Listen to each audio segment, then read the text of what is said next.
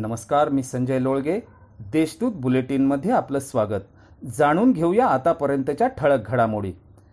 गेल्या काही वर्षांपासून विषम पर्जन्यमानाची अनुभूती येत असताना यंदा मात्र जून महिन्याच्या प्रारंभीच पावसाने दमदार सलामी दिल्याने बळीराजा सुखावलाय.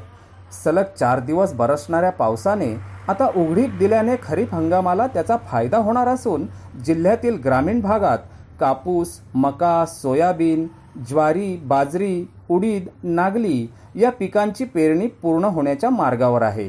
खरीपाची पेरणी वेळेवर होत असल्याने रब्बी हंगामावर त्याचा चांगला परिणाम होण्याचे संकेत सध्या तरी दिसून येत आहेत. संकट काळानंतर अर्थगाडे रुळावर आणताना समृद्ध शेती व्यवसाय सहाय्यभूत ठरणार असल्याने यंदाचा खरीप हंगाम चांगल्या परिणामांची नांदीच म्हणावी लागेल.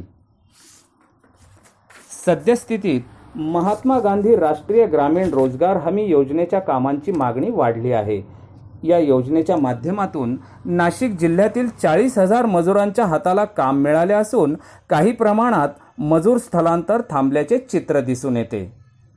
आता करोना अपडेट.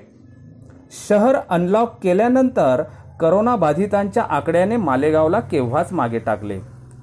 बाधितांची वाढती संख्या चिंतेचा विषय बनली असून या पार्श्वभूमीवर नाशिक शहरासह नाशिक रोड परिसरातही प्रतिबंधात्मक उपाय म्हणून सर्वपक्षीय कार्यकर्ते व व्यापाऱ्यांनी तेवीस ते सव्वीस जून दरम्यान स्वयंस्फूर्तीने कडकडीत बंद पाळण्याचा निर्णय घेतला.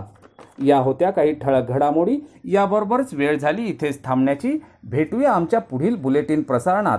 तोपर्यंत विस्तृत बातम्या आणि ताज्या घडामोडींसाठी देशदूत डॉट कॉम या संकेतस्थळाला भेट द्या. धन्यवाद.